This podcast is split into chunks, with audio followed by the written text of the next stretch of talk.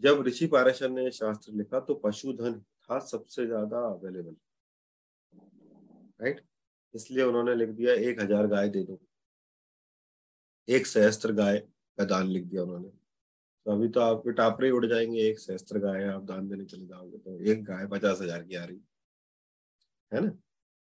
तो उसका क्या है कि अपने यहाँ पर सिंबॉलिक तरीके से रखा गया। एक तो आप गाय भी दान कर सकते हो और उस ग्रह से संबंधित जो भी पदार्थ है वो दान कर सकते हो। जैसे मान लो गुरु का करना है तो आप चने की दाल कर दी बेसन कर दिया केले कर दिए संतरे कर दिए ऑल जूसी फ्रूट्स और बृहस्पति। अगर बाई चांस बृहस्पति खराब है तो so you can distribute that that fruit right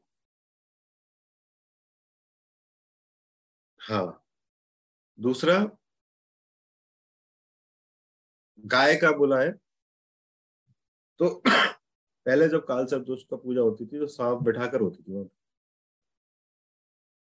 क्योंकि सांप पहले अवेलेबल थे जगह जगह अब हमने पूरे सांप मार दिए, अब आदमियों के रूप में सांप घूम रहे तो अब सांप का चांदी का जोड़ा बनाकर पूजा करते सो गाय का भी आप चांदी की गाय बनवा लो छोटी सी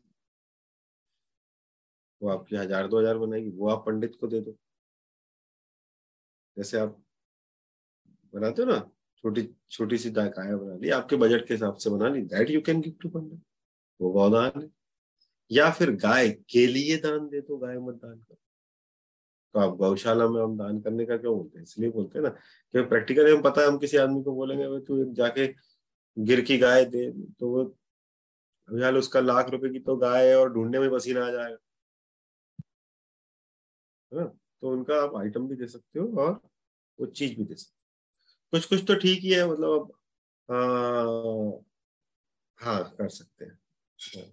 जैसे उन्होंने शंख को करने का बोला, चंद्र के लिए। शंख यू कैन डोनेट शंख तो बहुत आयत में मिलते हैं। बकरी वकरी भी दे सकते हो। गाय, भैंस में थोड़ी दिक्कत आ जाती है। कौन लेने जाएगा, क्या करना?